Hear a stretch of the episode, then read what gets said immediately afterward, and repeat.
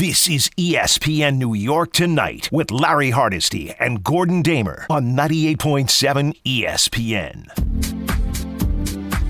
This is ESPN New York Tonight. Here's Larry Hardesty and Gordon Damer. It is not Larry Hardesty or Gordon Damer. It's Ty Butler filling in for the boys. As Hardesty would say, let's go to work.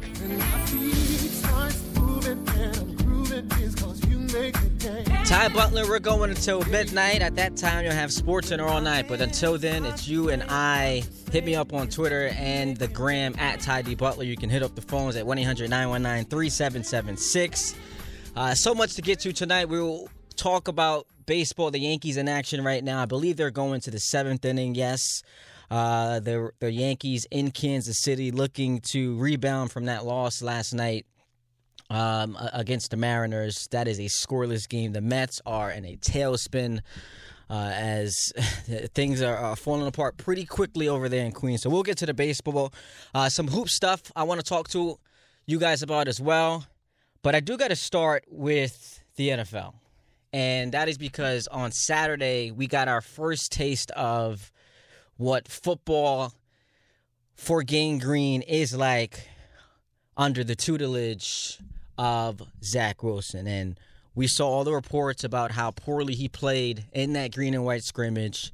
So, what is the level of concern? There really shouldn't be any because it's a game uh, where I don't even think they were tackling anyone. But naturally, you're forced to overreact because here's a rookie quarterback coming into a situation where, you know, believe it or not, there is a lot of pressure on him because he's not just tasked with having to uh, help the Jets rebound from 11 consecutive postseason DNPs. He's also going to fairly or unfairly be judged up against Mac Jones, Trey Lance, and Justin Fields, three quarterbacks the Jets elected to pass on in favor of Zach Wilson.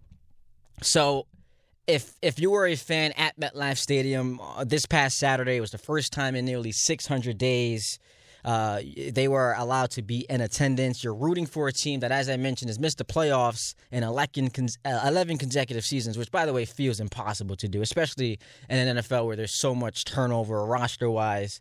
To miss the playoffs in 11 straight season, it, that that's just embarrassing. So there is a natural thirst for any kind of success. And this resistance to the idea that you have to be patient because it's a long process. So if you're a Jet fan out there, any overreaction is expected because again, there's so much on the line here. You're you're going into a, a new era of football with Joe Douglas at the helm. He's been here for a couple of years, but now we're we're beginning to see him have his imprints on the roster.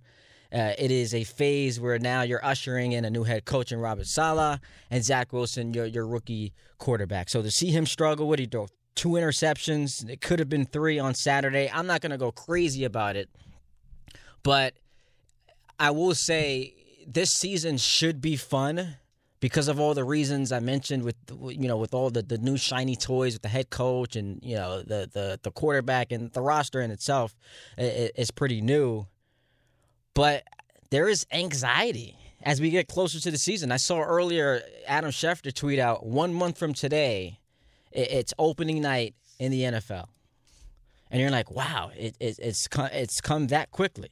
We're that close to the season kicking off. And there are going to be a lot of tests this year, especially with the COVID situation going on and and whatnot. But Cowboys at Buccaneer at Buccaneers one month from tonight, so that's exciting. And then we reflect on what happened this past Saturday with, with Zach Wilson and the Jets, and you wonder, you know, is this is this a reason? Is this a season where you go into it with confidence? Because I reject this idea that it's not about wins and losses. I'm not expecting the Jets to make the playoffs. Obviously, first of all, the conference is loaded at the quarterback position, and the Jets are in in what year one of this rebuild. So to, to go into it thinking this is a playoff team, you're out of your mind. They won two games last year. Uh, we were staring at 0 16, by the way. Uh, they started off with 13 straight losses. There was a, a legitimate shot at them going win uh, winless. Um, so I'm not going into it with expectations of them making the playoffs, but this idea that it's not about wins and losses, I mean, listen, ultimately, yes. What if we were to power rank the most important things heading in, into next season? What would it be? Zach Wilson developing. Because we saw the Jets draft, a trade up to draft a young quarterback in Sam Darnold, and they were unsuccessful in surrounding him with the requisite talent needed to, to elevate him and, and to contribute to his growth. Same thing happened with Mark Sanchez. So we've seen this time and time again. Get excited about a young quarterback only for the team to fail to build around said young quarterback. So that's the most important thing coming into next season the, development of Zach Wilson. But we also want to see the fruits of Joe Douglas's labor. So this idea that you know it's not about wins and losses, if the Jets, I'm going to need some time getting used to the the 17 game schedule. If the Jets go one and 16 next year, it means the roster is historically bad. It also means that your head coach, who you're excited about, isn't as good as we project him to be. Now, we're not going to put all of our eggs into one basket in one season, but I, I would like to see this team be competitive. Four or five wins. I'm not asking for, you know, 14 and three, but can we get four? Can we get five? Can we get six wins? Can this team be in it? halfway through the season. You know how the, the, this TV graphic in the hunt for a playoff spot. Are, are the Jets going to be part of that graphic? So no, it's not about making the playoffs. It's not this, you know, I decree the team must make the playoffs or it was an unsuccessful season. You want to see the quarterback show some promise.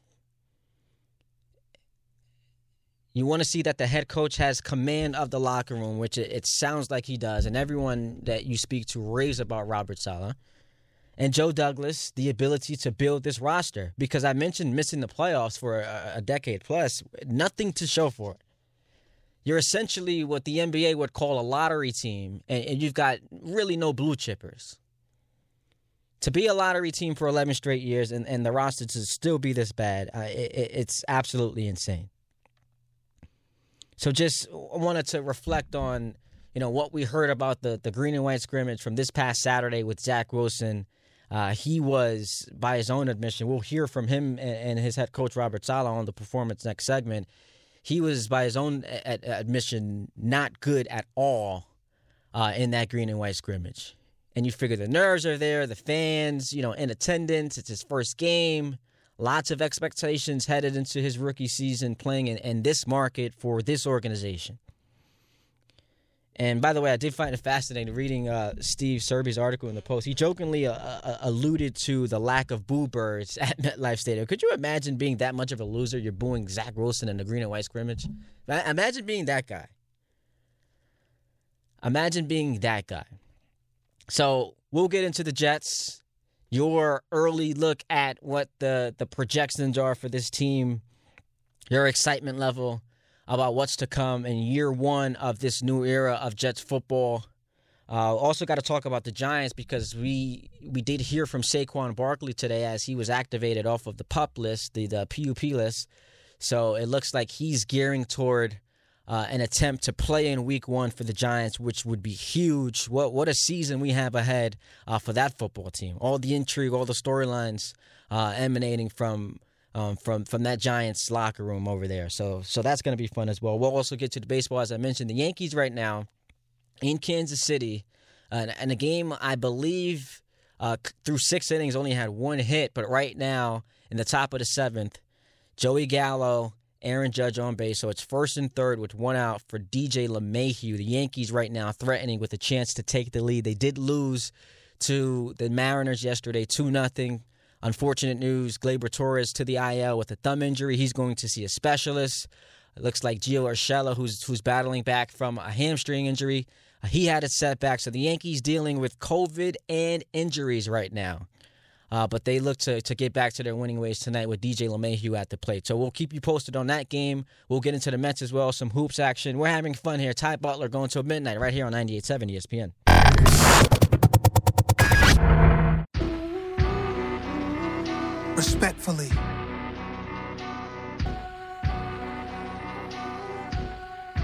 Bucket on low like Erick and Parrish. Closed casket flow. All you dead it. They don't give you one single rose while you can smell it, so I pick from my own garden. Wanna go out in my garden like Godfather, grandkids in a rock while I got over the block trauma. So what you? Ty Butler, 98.7 ESPN, bumping that Nas EPMD2 King, off the King's disease. So the Yankees right now, with a chance to take the lead, had runners on first and third with LeMahieu at the plate.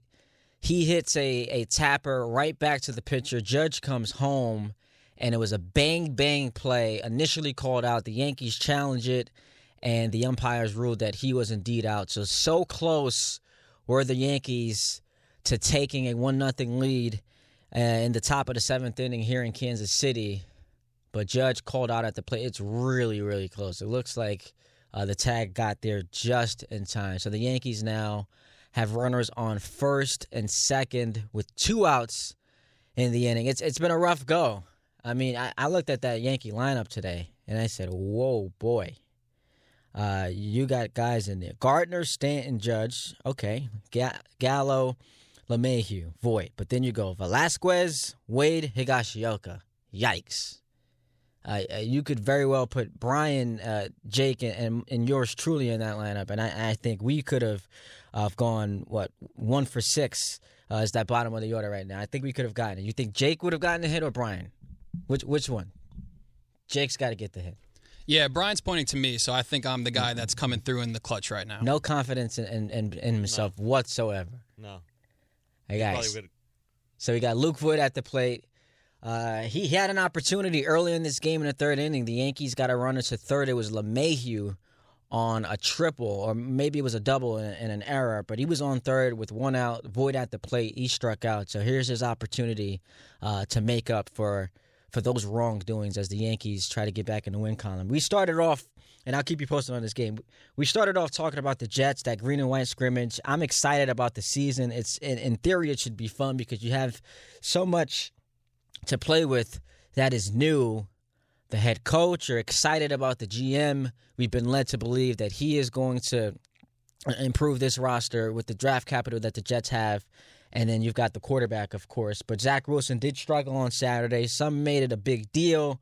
Uh, I'm I'm not going to go crazy about it. it it's a, a a scrimmage uh, with guys not even tackling each other. Um, we are going to get ample opportunity to evaluate Zach Wilson. Uh, Saturday night, not one of them, but here was Zach uh, reflecting on his performance on Saturday. Yeah, not great. You know, I have high expectations for myself and, and for this offense, and you know, I got to lead those guys. I got to make better decisions. But you know, that's why this isn't you know game one. That's why that's why we're doing this, and and I understand that. Of course, I'm gonna be frustrated at myself, but um, you know, I'm gonna go back in the film room and, and you know find out what I can learn and get better from. Does sound like a super sharp guy. Uh, I, I'm really looking forward to seeing what, what he's about. And it, it, all all year long last year, right? It was you know tank for Trevor Lawrence, but once the Jets won too many games and the Jags clinched that number one overall pick, you had to move on. And and for weeks, it, it took me a while to get over it because Trevor Lawrence, that's the guy. That that's the generational talent. You know, people are saying we haven't seen a, a prospect like this since Andrew Luck. That's the guy you want a quarterback. The, the Jets have been searching for a quarterback my entire life. So I hear comparisons to Andrew Luck, who ended up retiring, unfortunately, but was, you know, well on his way to probably a Hall of Fame career. That's the guy I want under center. I go from, with all due respect, Sam Darnold to a guy being compared to Andrew Luck. I'm all for that, but unfortunately, the Jets won two too many games last year, and now you have Zach Wilson, and you got to you got to put all your your confidence in this guy, who at BYU not facing elite competition, but so far, you know, you know the team is high on him, and, and the Jets could have gone in other directions. I mentioned Mac Jones, Trey Lance, Justin Fields. Zach Wilson was their guy, so we're hoping that this this plays out. Robert Saleh also weighed in on uh, his quarterback's performance. It's his first time in front of the fans. I mean, there was, it was a good crowd out there, and uh, you know, to have the coaches off the field where he's got to go through the process of playing and play out, uh, his coordinators in the box, uh, his qu- quarterback coaches on the sideline, and, and there's no one to turn to to talk to. So to have that first experience right here, um, and to be able to go through it all. Uh, I, I, th- these these moments are priceless for him. You know, he had some good moments, uh, uh, and obviously he had some rookie moments. So it's good. It's going to be a lot of tape to learn off of uh, for him. Yeah, that usually happens. Uh, rookies have rookie moments. The Jets' first preseason game this Saturday uh, against the Giants. Um, uh, another team that's going to be a, a fascinating watch over the course of the season. So many different storylines and today we hear we we heard from Saquon Barkley for the first time. He was active in practice. All reports are that you know he looked good.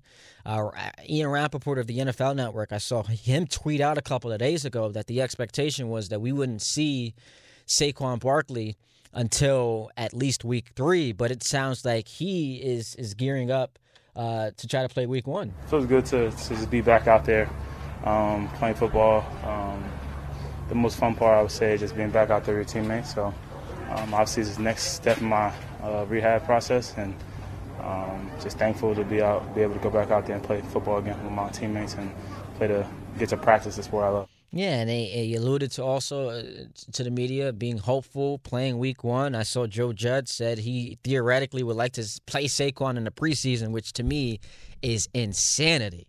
I don't think there's any chance you see that happen. I like I understand as the head coach, you want to get these guys reps, especially when they play, you know, positions that are like so important where the communication becomes a factor with him and Daniel Jones and the receivers and pass protection. Like I get all of that. But could you imagine Saquon Barkley rehabbing for a year ultimately uh, to serve or to suffer a setback in a meaningless exhibition game. I, I, I, if I had to put my money on it, I don't think you see Saquon at all this preseason. And I think that would be the right move. You got to get him right for week one because it is, you know, it, it's important. When you look at the Giants in the schedule, I heard um, DCR filling in for the K show today. Uh, that that that schedule for the Giants right out the gate is tough. You're home against Denver, then on a short week you play at Washington, you come home for the Falcons, then it's New Orleans, go to New Orleans, go to Dallas, come home for the Rams. That's a tough slate. So, you know, you start off 0 2, we know historically that means you're you're drawing dead to make the playoffs. So it's important for the Giants to have one of their best players, position players, and then playmakers who obviously was missed last year. The Giants ranked 29th, uh, I'm sorry, 31st of 32 teams in scoring offense. You want to get him out there as as soon as possible, but you got to find a way to gauge, you know, protecting him from himself and and prioritizing the long haul. But also recognizing that if you start off 0 2, like I said, you lose a couple of games out the gate, it's going to be tough. But as someone who who roots against the Giants, I am so intrigued about what lies ahead for this team this year because we get a season long quarterback audition for Daniel Jones because it's year three. And now we it is time to have a, a verdict, to arrive at a decision on if he is the quarterback of the future. Since being taken six overall, in 2019, that controversial move with Dave Gettleman. Daniel Jones, 8 and 18 as a starting quarterback, 35 touchdowns to 39 turnovers. Yeah, not great. And now he's got an assortment of weapons. You add Kenny Golladay, you get Saquon coming back, you've got Slayton, Evan Engram. The Giants have armed him with the, the, the necessary pieces where we can no longer make excuses. Now, yes, the offensive line is going to play a factor, and you hope he's able to, you know, gel with that unit. But for Daniel Jones, the issue has been turnovers. In his rookie year, he led the league in turnovers. That's despite only playing 12 full games. Last year, he played 13 games, still led the league in turnovers. I, I'm sorry, not turnovers, fumbles. He's a fumbling machine. He's got to take care of the football, and that hasn't seemed to to be something that has corrected itself over the course of the first two seasons. So it's important for them to get Saquon back under center because uh, the Giants now a decade removed from winning their last playoff game, it's go time. I know everyone loves Joe Judge, and he's grown on me as well. You love the discipline, you love the attitude. People rave about him. But if the Giants miss the playoffs, we are going to then question the, the legitimacy of him as a head coach. Two straight years of missing the playoffs. Head coaches don't get a long shelf life in the NFL. So that's another reason why I think that the next season is going to be intriguing. So so many different parts. You know, with the with the the quarterback audition for Daniel Jones, you've got Joe Judge.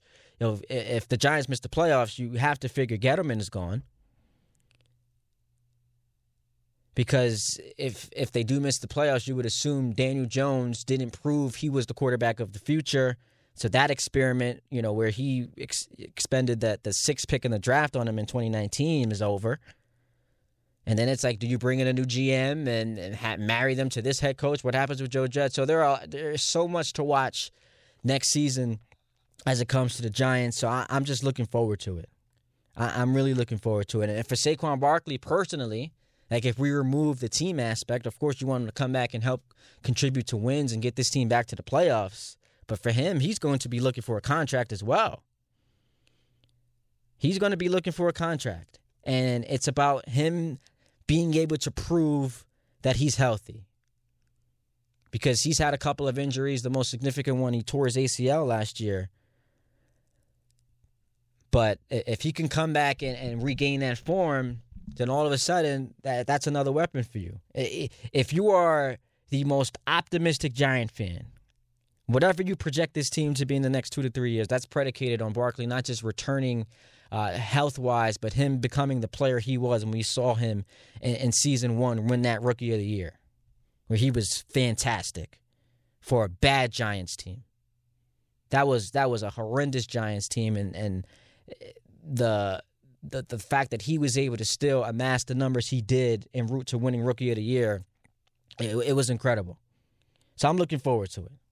looking forward to watching my guy Zach Wilson go out there and send the Jets to a 17 and 0 record and win the Super Bowl. And I'm also looking forward to seeing Daniel Jones fumble the ball in, in week one and fumble it in week two and week three and week four. Uh, I'm just kidding. Uh, quick update on the Yankees, by the way. So Luke Voit in that seventh inning, runners on first and second, two outs, uh, hit an RBI single. So the Yankees uh, now head to the bottom of the seventh inning. They are up one nothing on Kansas City. Taillon's still in the game. He's been great. Only three hits for the Royals. Coming into tonight, by the way, for Taillon, in his last eight starts, 6 and 0 with a 2.20 ERA. So you can be critical of Cashman for a lot of the moves he's made, but this one has seemed to pan out. Taillon has been great, and tonight uh, against a, a, bad Royals team, but you still got to give him credit for going out there and giving the Yankees uh, a compromised Yankees team uh, the ability and to, to to win this game. So nine outs away from getting back in the win column. We'll keep you posted on that game. We'll continue to take your phone calls on the Jets and the Giants. We'll do some hoops as well coming up. Hit me up on Twitter at Ty Butler.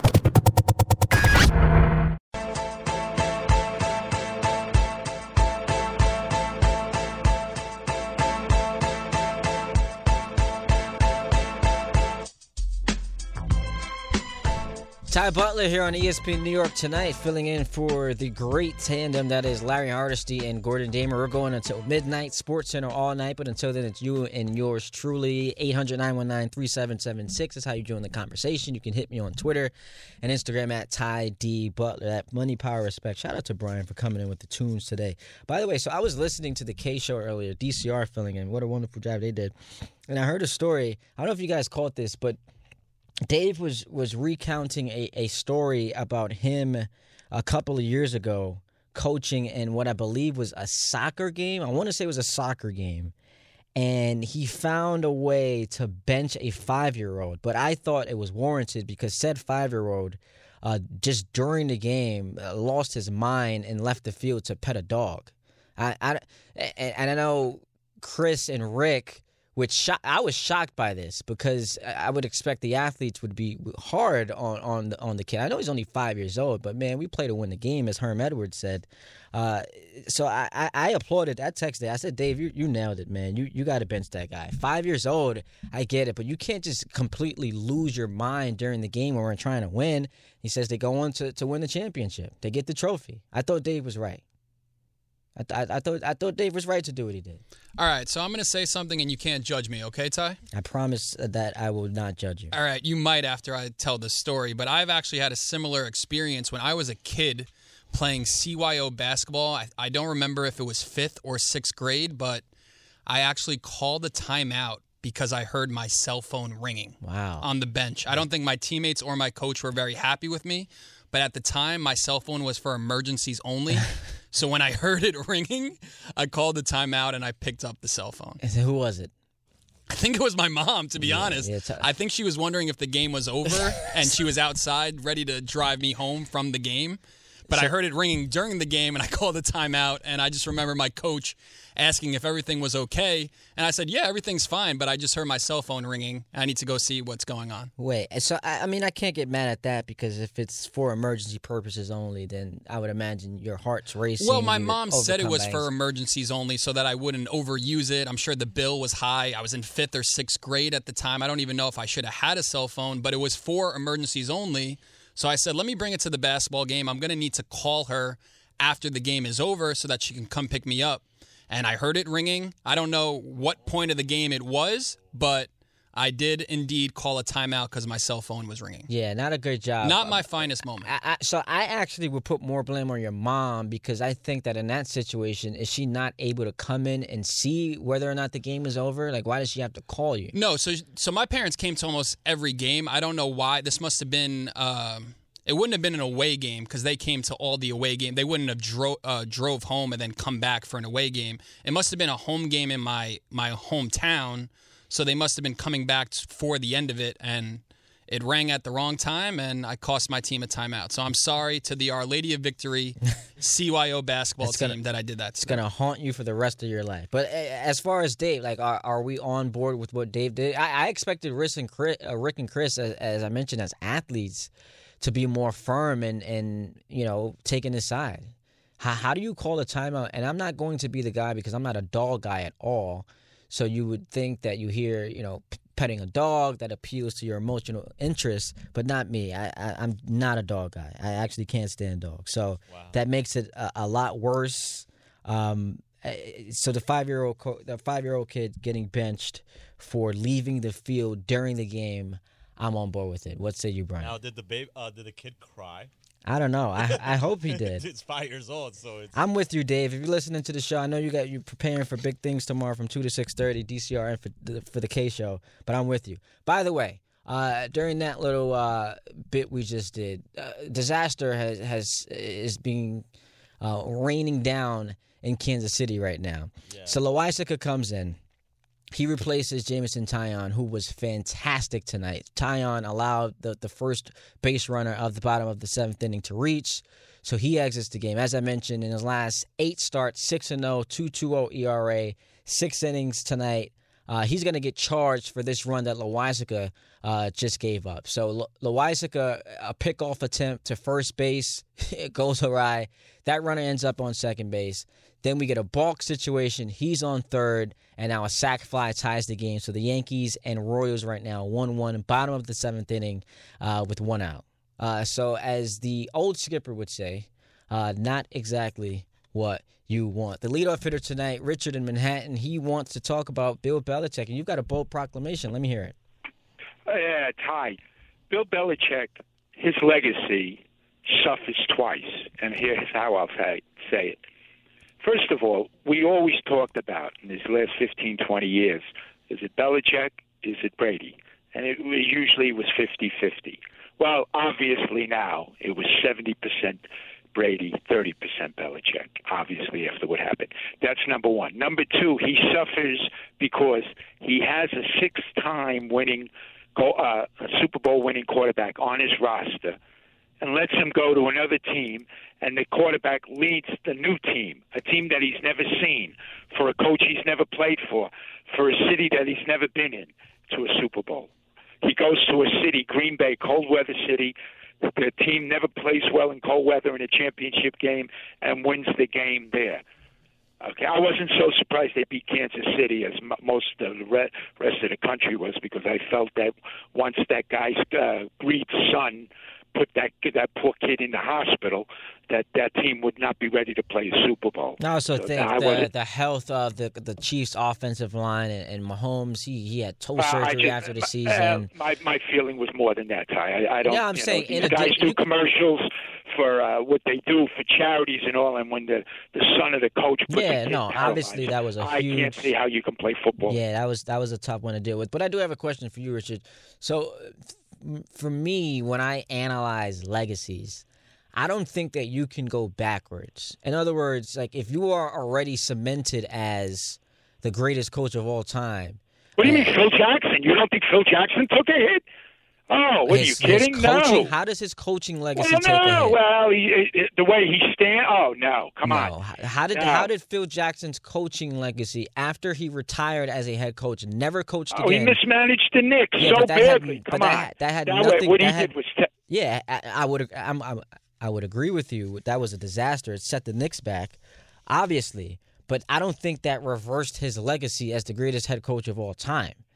No, so, so uh, Ty, there's there's only one guy in the history of sports who came back as a, manager or a coach of another team and did poorly, but never suffered. And he's still one of the greatest managers, and that was Casey Stengel. Because after he left the Yankees, and he shouldn't have been fired at the Yankees. And so here's he- my point, once he- Richard. My point with, with Belichick is he's already cemented his legacy as the greatest coach of all time. You don't go backwards. Someone can pass if you. it was Belichick, I mean, if it was Someone can pass you, but like naturally, you're there until someone takes the throne. Belichick has won six Super Bowls as a head coach, two as a defensive coordinator. He's been coach of the year three times, and is uh, like let's not let's not you know go back and, and change history revisionist history and pretend yeah it, was it more about can we now look at it and say maybe it was more Brady than Belichick because of what he was able to do to go you know go to Tampa Bay a team that you know Jameis Winston could could never uh, have any taste of success with and he in his first year there got them a Super Bowl so yes we can retroactively give Brady more credit for what happened in New England but this idea that we're not gonna uh, you know de- hang demerits on Belichick because of what happened and reverse his legacy. Richard, come on, you're, you're Well, crazy. how do you explain to him letting Brady go like that? Yeah, I mean, listen, and I appreciate your call, Richard. We can discuss whether or not it was the right decision to let Brady go. Ultimately, we don't know the full story. Was it that Brady decided, you know, he didn't want to be there anymore? Was it more mutual than we're led to believe? Uh, What happened there, we really don't know. Now, if this was Bill Belichick deciding that the Patriots would somehow be better off without Brady, then yeah, we can question that. Also, I mean, let's remember that Buccaneers team was so talented. That that Patriots roster was bad. And yes, some of that falls on Bill and Belichick. He's the GM. They haven't drafted well. But going to, to, to Tampa Bay and winning, that the, the Bucks were that was that was a better situation. Brady made the right move, whether or not it was you know Belichick forcing him out or, or not. Brady made the right move and it paid off. They won the Super Bowl. But I'm sorry, I'm not gonna you know retroactively decide Bill Belichick's legacy takes a hit because the Bucks beat the Chiefs in the Super Bowl last year. That that that's just not gonna happen. Boot in the Bronx, talk to me, man. man. Hey, what's going on, TB? good, my man. What it good do, to man? hear you at nighttime. What's up, bro? the natural progression. Let's you on the it. grind, baby. In Talk about to two or him. three years, it's gonna be the TV show. Trust Talk- me on that. Talk to him. Listen, you know what? I'm glad indirectly Richard brought up something that was um, not not the person, but it was about a coach. And, and um, you know, God rest his soul. You know, when I heard that um, he had pancreatic cancer and he was like in his final days, I was very saddened by that. And then I was saddened to hear, you know, Bobby Bowden pass today. But I mean, at 91 years old, the man lived a rich life. But you know what, bro? I'm gonna be honest with you. You know, I might have been one of the few. I wouldn't say one of the few, but you know, growing up in the South Bronx. I mean, I was a big college football fan. I played a lot of football growing up, and um, I really loved Bobby Bowden. And there's certain people that they were friends, to the communities of color. This man was a friend to the community of color. I'm not going to run down the list of all of the players that he had. He has, he has like five or six guys that he coached that went to the Hall of Fame or pending Hall of Fame. But also he gave opportunities to men of color in terms of being coaches. And you know, you look at Jimbo Fisher and you see what he's doing over there at Texas A&M. He's on the verge of getting that team to be a national um, championship team. This man was an absolute gem. He was a good man. He was a father figure to a lot of young people who came from communities like where they needed that, and he saved lives. And I just want him to be acknowledged. I know this is a northeastern type of a show and, and um, you know station, and we don't really talk about things that go on in the South. But um, that man did so much for so many people, and um, it was always perceived that they had this perception of him that they put on like he was a hick, and you know he wasn't the most intelligent guy and things like that. But you know, in retrospect, when you look at his program and what he was able to accomplish, as opposed, and I hate to do this, but I have to, but as opposed to Joe Paterno and what he allowed to take place underneath his tutelage, I think this man's star shines a little bit brightly more. And I just want him to be acknowledged, man. Yeah, He's a great course. man, man. Very, He's very, a great coach. Very well said, Buddha. I mean, the the legacy, as you mentioned, on the field is unimpeachable. Uh, just what he did for that program, historic, and, and as you just alluded to, off the field as well, that the impact he had. So, of course, you know, R.I.P. to him, dying at the age of ninety-one. Lived a great life. You know, we love power, and and we wish nothing but you know, uh, send our condolences to his family. Uh, but but but what what a guy he was. What what what uh, a legacy he is leaving behind here. Yeah, we affectionately called him Papa Lodge in my house, like we call Uncle Spike. He, he, was a Papa Lodge. You understand what I mean? Buddha, yo, Buddha, uh, uh, the Jets though. I mean, you concerned about Zach Wilson after what we saw on Saturday? I know sometimes you can be a little pessimistic. No, listen, I'm not even pessimistic. Stop it. I'm Sometimes. a realist. The Jets for the last, just stop. See, I was trying not to go there, but you know, for the last seven or eight years, what the hell have I had to be optimistic about? Idzik, Maccagnan, and then moving into um Douglas. Douglas has done better than Maccagnan and Idzik, and that's by default. You know, let's you know. Yeah, you could have done better is, than those Zach guys. Wilson, Yeah. listen, with Zach Wilson, I'm not getting upset or overhyped over some scrimmage game against the other team. This first year is a wash for him. All we need to see him do is like um like Mike T said, is to show that he can stay afloat and be available for 17 games in the season. Robert Caesar Saleh, I'm very excited about him as my coach. Caesar All he needs to do like is that. show me he could build a defense and be a team manager. I'm not going up or down over something that happened in the first week of August. Yeah, Anybody I- who else who did is out of their mind. I agree with you, Buddha. I agree with you 1000%. The season starts a month from today. Appreciate the call, my friend. And I and that I'm not going to put stock into you know OTAs and training camp. Wake me up when the real game starts. Like I, I have a buddy, uh, diehard Knick fan. He sent me box scores today from the summer leagues. I, I, I cannot sit there and break down what's happening in Vegas uh, and, and try to prognosticate how it's going to ultimately affect uh, this team next season. I, I can't do it. So the, the the green and white scrimmage is fun because the fans can get out there for the first time in nearly 600 days. You see the the, the, rookie quarterback.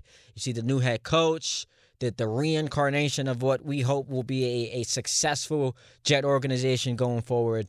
But I am not going to sit up here today and you know break down Zach Wilson's performance this past Saturday, and and say that I'm discouraged or if he was great, Uh, e- even if he he could have been 30 for 30 with uh, 13 touchdowns. I, I can't really get into it. I can't get into it.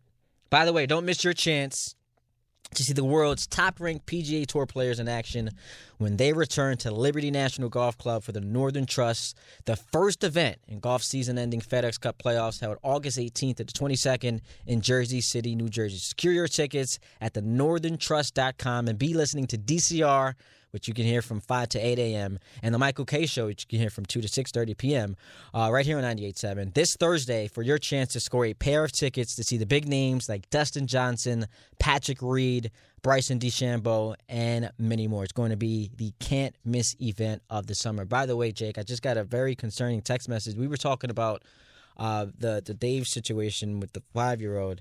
So I, I said this out loud. I thought maybe I said it in my head. Uh, you, I think Brian, you might have asked if the kid cried, and I said hopefully he did because I wanted him to be, you know, feel bad for almost costing his team a championship. I get a text from my wife, uh, "You're wilding for saying you hope a five year old cries." You're wilding for that. My my my wife, who is holding our eight week or soon to be eight week old child, very concerned about what I had to say just now about that five year old kid. But I do think he deserved to get benched. Not that I hope he cried. I just wanted him to know that, that the moment matters. Like we have to teach you early because sports. eh, I'm I'm as as competitive as they come. Like you can't go out there and and cost our team a chance to win a championship because you want to pet a dog. That can't happen. So, very concerning text message I got just now. Uh, Ty Butler filling in on ESPN New York tonight for Larry Hardesty and Gordon Damer. We're going till midnight. We'll come back next and we'll do some more on the NFL. Got to get into hoops as well. The Yankees uh, 1 1 right now. It is the top of the eighth inning. So, Loaisiga was able to get out of that seventh by allowing just one run. So, we'll keep you posted on this game. The Yankees have a run on first with one man out. It looks like Brett Gardner is at the plate. Uh, so, hopefully, they can get it done. Hopefully they can get it done. Ty Butler right here on 98.7 ESPN.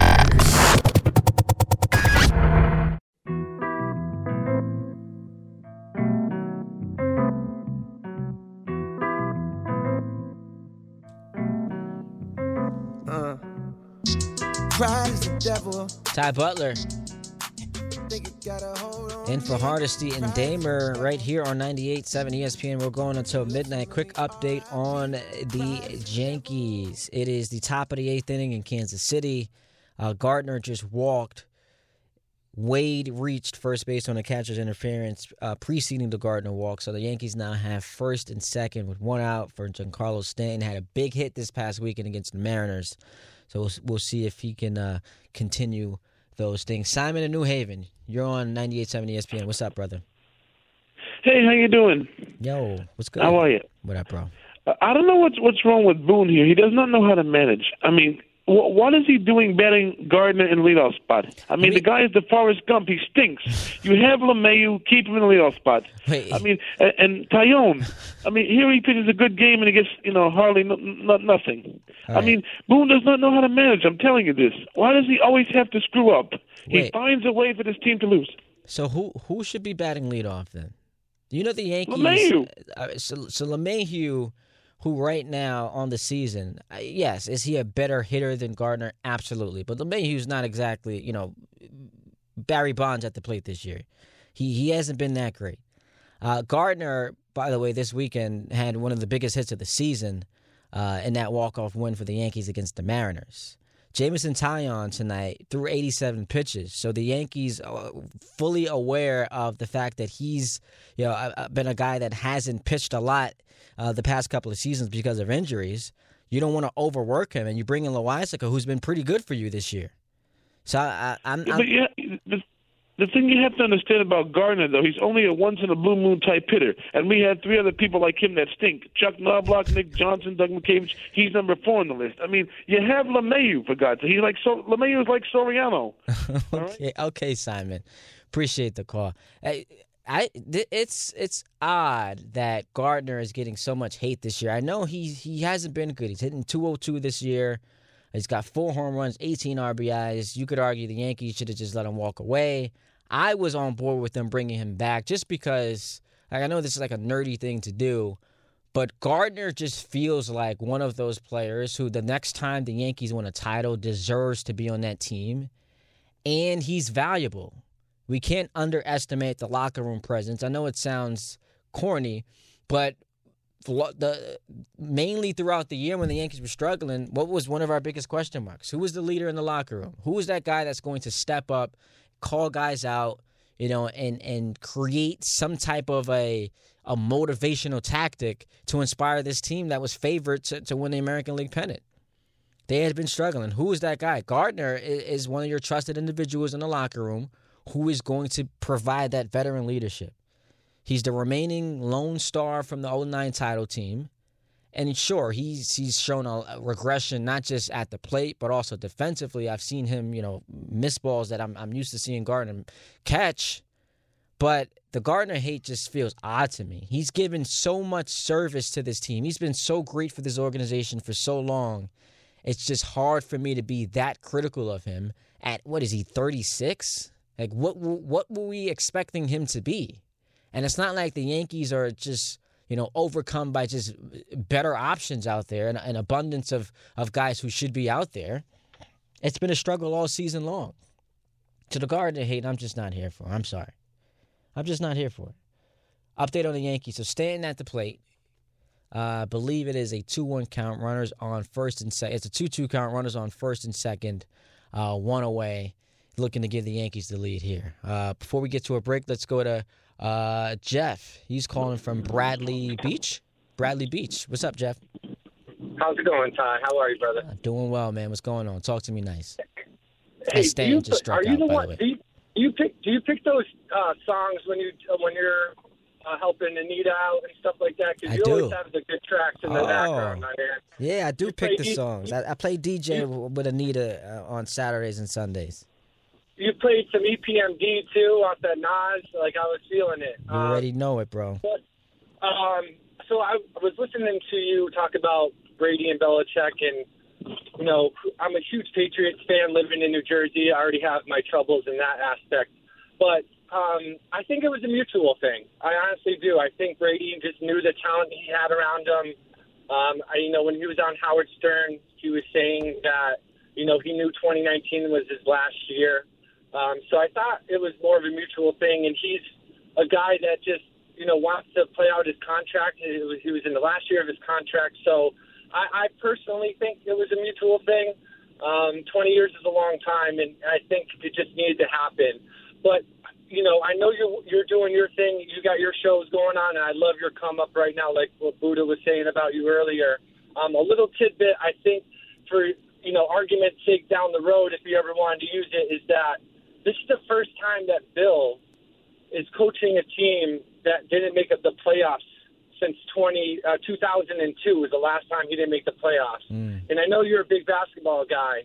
So when LeBron went to the Lakers that first year, he didn't make the playoffs. You got hurt You though. that Yeah, you got hurt. you all that right, it did hurt, but you give that man all that extra time off. Mm-hmm. I know we went into a COVID year and we had a break there and it gave him more time off. But think about Belichick being out of playing in the Yeah, I agree. I'm sorry. Jeff. I'm up against the clock. I do got to run. Appreciate the kind words. Uh, not exactly apples to apples with LeBron and, and Belichick for obvious reasons, but I get your point. I, I'm excited to see Mac Jones uh, and and the, the, the Mac Jones Bill Belichick combination if it does come to fruition. I'm not going to completely count Cam Newton out. He's also got a lot to prove. So we'll see what happens with New England. Obviously, I'm rooting against them. I hope they miss the playoffs, uh, but we'll see what happens there. It's a whole lot of money in this motherfucker. This is ESPN New York Tonight. Here's Larry Hardesty and Gordon Damer. Ty Butler in for Larry and Gordon right here on 98.7 ESPN. We're going until midnight. 1 800 919 3776. That's the way to join the conversation. You can hit me on Twitter and Instagram at Ty D Butler. We got a Yankee update, and this is a positive one. You know, uh, a lot of Yankee o- offensively, a lot of Yankees offensively have struggled. You know who hasn't struggled this year offensively? That would be all star Aaron Judge. On an RBI single in the top of the eighth inning, he gives the Yankees a 2 to 1 lead. So now the bullpen tasked with having to hold it, uh, six outs remaining, but the Royals do get a leadoff hit to start the bottom of the eighth inning. No Chapman, he's on the IL. So it's going to be very, very interesting to see how Aaron Boone who Simon in New Haven says is clueless, uh, pieces this thing together as the Yankees look to get back in the win column after having their five game winning streak halted at the hands of the Mariners yesterday afternoon, 2 nothing. The offense just did not show up. But coming into yesterday, the Yankees 19 and 8 since July 6th. That was the best record in baseball, and they were doing it uh, the way they're doing it tonight. eh, That was pitching. The the 2.71 ERA the Yankees had, that was the best in the American League. Jameson Taillon was phenomenal tonight. Unfortunately, Loaisiga inherited a run uh, he allowed to score. Uh, so we'll see if he can, you know, kind of limit the damage here. with one run on, one runner on, and the the the Royals had their best hitter Salvador Perez at the plate. So we'll keep you posted on the Yankees. I did want to get into the Mets just a little bit as well. Uh, we'll get back to the football too. Got some basketball stuff I want to uh, get your thoughts on as well. The Mets are in a tailspin. And if, you remember a couple of years ago, it was Mickey Callaway who said, What? Uh, I don't want things to fall into a tailspin. So, of course, things did fall right into a tailspin. The, the, the, the Mets just completely uh, blew, uh, blew apart. And right now, it's not looking great for this team because too many things have gone wrong. You've lost your ace in Jacob DeGrom. There's no replace. Eh, people say, you know, next man up. There's no next man up for one of, if not the best pitcher in baseball. There's no next man up for superstars. Same goes with Lindor, who had been struggling all season long. And the fans were getting on him because the Mets signed him to a, a long term, lucrative contract. But losing him, eh, two of the best players on the team, you're not going to get better. You're going to get worse. So it is not shocking that since the All Star break, the Mets 9 and 15 and after spending 3 straight months in first place, they're now in third behind both the Phillies and the Braves. Underwhelming at the trade deadline. They get Javi Baez, but not much else. They're 2 and 7 since then, and things are falling apart. A lot of Met fans just not happy with what's going on and during the so losing eh, contributes to you being agitated by other things. Like Steve Cohen being on Twitter, like it was cool, and now Met fans are annoyed because the team is losing. And you could have first guessed that. It's fun when the team is winning and, and they're having fun. But when you're lethargic and you're tweeting out, you know, the, the you, you met with the team before the game and they look great and then they get two hit last night, uh, things start to trend the other way as far as Met fans are concerned. So they're not happy about that. Came across an article today. Joel Sherman says that his sources indicate Luis Rojas' job not in jeopardy. That despite him being 82 and 89 in two seasons with the Mets. You figured that, you know, with a, a roster this talented, albeit bitten by injury, uh, but to struggle the way that they have in this comically bad division uh, you would figure Luis Rojas would be in some sort of trouble. And and actually, this past weekend, he was asked uh, if he's worried about his job security. No, I, I, can't. I would never do that. My focus will always be on the team, and nothing more than that. We got to win games. And if my focus is not there, I'm disrespecting everybody that's wearing wearing this uniform. That's that's that's it there's nothing more than that. So my focus is here. My focus is to what I need to do. I gotta I gotta get ready to to help the guys for the game tomorrow. You know, facing Zack Wheeler, one of the best pitchers in the National League. So we gotta put together a lineup and we, we gotta come in and we gotta win. You, you guys know it better than I do. We, we got to win. We got to win tomorrow. So he and that was Saturday going into Sunday's game. So he gives the the, the perfect answer. You you can't worry about your job. You just got to focus on winning games. And I just never believe coaches when they say that because obviously, I mean, this is your livelihood. This is uh, what you've been called here to do. You struggled last year. You come into this year with high expectations because of the improved roster. You get off to a fast start. You're in a bad division, and things are falling apart. By the way, trouble happening in Kansas City. Uh, Jake looks like he's about 10 minutes away from throwing the phone at the television, so watch your head, Brian. Uh, Loaisiga has now allowed the first two Kansas City Royals to reach base in the eighth inning. So in comes Chad Green. We've seen him blow games recently, uh, so not feeling good right now if you're Yankees, but you know, still some time. You got the lead up 2 1 in the eighth inning. Uh, so on Rojas, he gives the perfect answer, but you, you have to be worried about your job security. I don't think that if the Mets miss the playoffs this year, you're bringing him back. Steve Cohen, you, you can flaunt the money all you want. You paid guys. You you have enough talent here. So if the team is not doing well, who does it fall on? Does it fall on the GM for not you know properly you know arming this team at the deadline, knowing you needed some pitching help? Are you going to pull a, a, a, Cashman and a you know uh, Hal Steinbrenner and say it falls on the players? They have to be better. There's no reason why the Mets should right now be the second worst offense in all, in all of baseball when you employ Pete Alonso, you know, Nimmo and Jeff McNeil and, and Michael Conforto. And I, I know they've dealt with some injuries this year, but those guys right now are healthy. Dom Smith is giving you some pop. There's no reason why this team should be that bad on offense. And it has to be infuriating to Mets fans because you thought, you know, the, the the question marks would be surrounding the pitching outside of DeGrom. You had a lot of question marks. Yeah, you have Stroman, but with Syndergaard hurt, Carrasco hurt, and the bullpen being a mess last year, uh, you felt that the trepidation would, would emanate from that side. With all the talent you have offensively, remember how you know Conforto coming into the year reports he, he could get two hundred million dollars. yeah, how's that working out? And the, the, the division being so bad is where you lose your credibility. How am I to take you seriously? Uh, we're in a division where the Nationals punted on the season. The Marlins are not a baseball team, and you've got the Phillies and the Braves. Yeah, those those are they're pretty good, but they're flawed. You should you should be running away with this division. That should not be a conversation. We should be looking ahead to October and how you're going to try to win your first playoff game in six years. So if you're a Met fan, I understand why you'd be devastated right now. Because you thought this team, without question, without would at the very least get to the playoffs. New owner, you acquire superstar Lindor. You pair him with one of the best young players in baseball in Alonso. You got the best pitcher in baseball in DeGrom. The team got off to a great start. The division stinks. You thought, there's no way you thought we'd be here in August with the Mets looking up at not just one, but two teams in this division. Two teams. But Pete Alonso says, ah, ye of little faith. Come on, guys. Mets fans, believe in us. And don't just believe, know.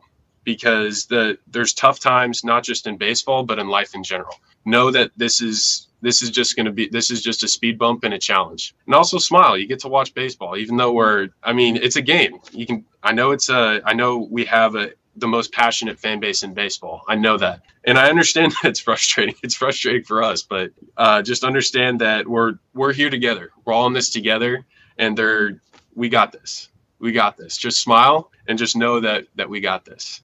Yeah, nothing says we got this like being nine and fifteen since the All Star break. Nothing says we got this like you know being the 29th best offense in in all of baseball. Pete Alonso, we got this. I'm not killing the Mets. I don't think they're dead just yet because I still have no faith whatsoever in, in the Phillies and the Braves. But Alonso, give me a break. Here is what I know. You've got the Nationals coming up here, but beginning Friday, you're staring at a monster slate with the Dodgers and the Giants coming up 13 times uh, through through the end of the month. You're going to play two of the best teams in your league 13 times.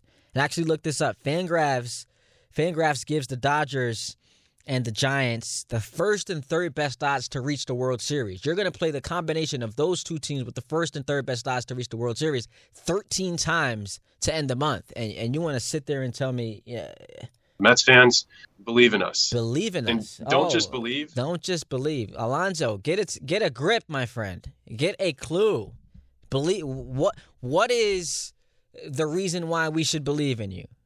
Why should we afford you the benefit of the doubt? And again, I don't think the Mets are dead. I'm I'm not saying they're going to miss the playoffs. But believe in us. Alonso. Are you kidding me? Believe in us. We got this. It's just a speed bump. No, it's not. You've been dreadful for months. It's just a speed bump. When the Yankees nearly gave up a three-run home run, I saw Jake get to his feet. I, I was nervous for the, the health and safety of Brian in, in the control. Ty, how come it's never easy with this team? It, it can't be. It, it, it wouldn't be fun if it was easy. I don't think I've watched the Yank. I think there was one game this year where I watched it from beginning to end and didn't sweat it out. It's oh, even the games that they win, it's always close till the very end. Well, th- this is what they do. They want us. Eh, th- They're compromised. They don't have their their their closer. Uh, the team has been bitten by COVID. You've got Urshela out. You've got Andujar out. You've got Sanchez with COVID, Rizzo with COVID, Cole with COVID, Montgomery with COVID. I, I get you. Like even when these team when these guys were in the lineup, it wasn't easy. I don't know if you saw this on social media today. There was this big thing that they made an all IL team for the Yankees. And they said if they've played this actual team that's on the field tonight, who would win in a seven game series? You look at the all IL team, the entire pitching rotation is what the rotation should have been in the beginning of the season. It's Cole, Kluber, Montgomery, Germán, Severino. The all IL team is the actual Yankees team that we thought was going to be the team. And not to mention, uh, Gleyber Torres, he is out now. He's on the IL with a thumb injury, and it, it could not come at a worse time because he had been playing very well since the All Star break, hitting 300. Like he had turned it around. We had been wondering what happened to the Gleyber Torres the Yankees traded for when he came and he was a, a, a sensational player, hitting home runs. Looked like he could one day become one of the best players in the sport. He hit a wall, but since the All Star break, he's actually been playing much better and now he's on the IL. He's going to see a, a, a, thumb specialist. I don't know. I'm not a doctor, but anytime you got to see a specialist, that doesn't strike me as good. So the Yankees right now are dealing with injuries, dealing with COVID. Uh, but the good news today was that it looks like Germán Kluber, and Severino are making their way back. What can we expect from those guys? Who knows? Kluber's barely pitched the last couple of uh, last two seasons. Severino, when's the last time we saw him? And the last time we saw him, he wasn't good. Uh, but we we have to just believe that you know if you're a Yankee fan, these guys can come back and give you some sort of an impact. Uh, speaking of the Yankees, we go to Kansas City. Chad Green just surrendered a game-tying RBI single uh, against the Royals. So they now have runners on first and second with one out. Uh, it's it's never easy, Jake, to answer your question. It's never easy. So we'll continue uh, to talk about the Mets, talk about the Yankees. If you're a Met fan out there, uh, disaster is reigning over you right now. How confident are you in this team's ability to get to the postseason? And even if they do get there, do you think they can make any noise? As I mentioned, they have the Giants and the Dodgers coming up 13 times starting Friday through the end of the month. That's not good. We'll keep you posted on what's happening with the Yankees in Kansas City right now. Um, this, this this game this would be a crushing game to lose. After losing yesterday, the way that they did, not being able to score, coming to Kansas City and blowing multiple leads against this team, brutal. Taillon went out there and gave you his all. He did give up the one run that you know Loaisiga actually surrendered. He inherited him, but this this would be a, a, crushing game to lose. This is ESPN New York tonight with Larry Hardesty and Gordon Damer on 98.7 ESPN.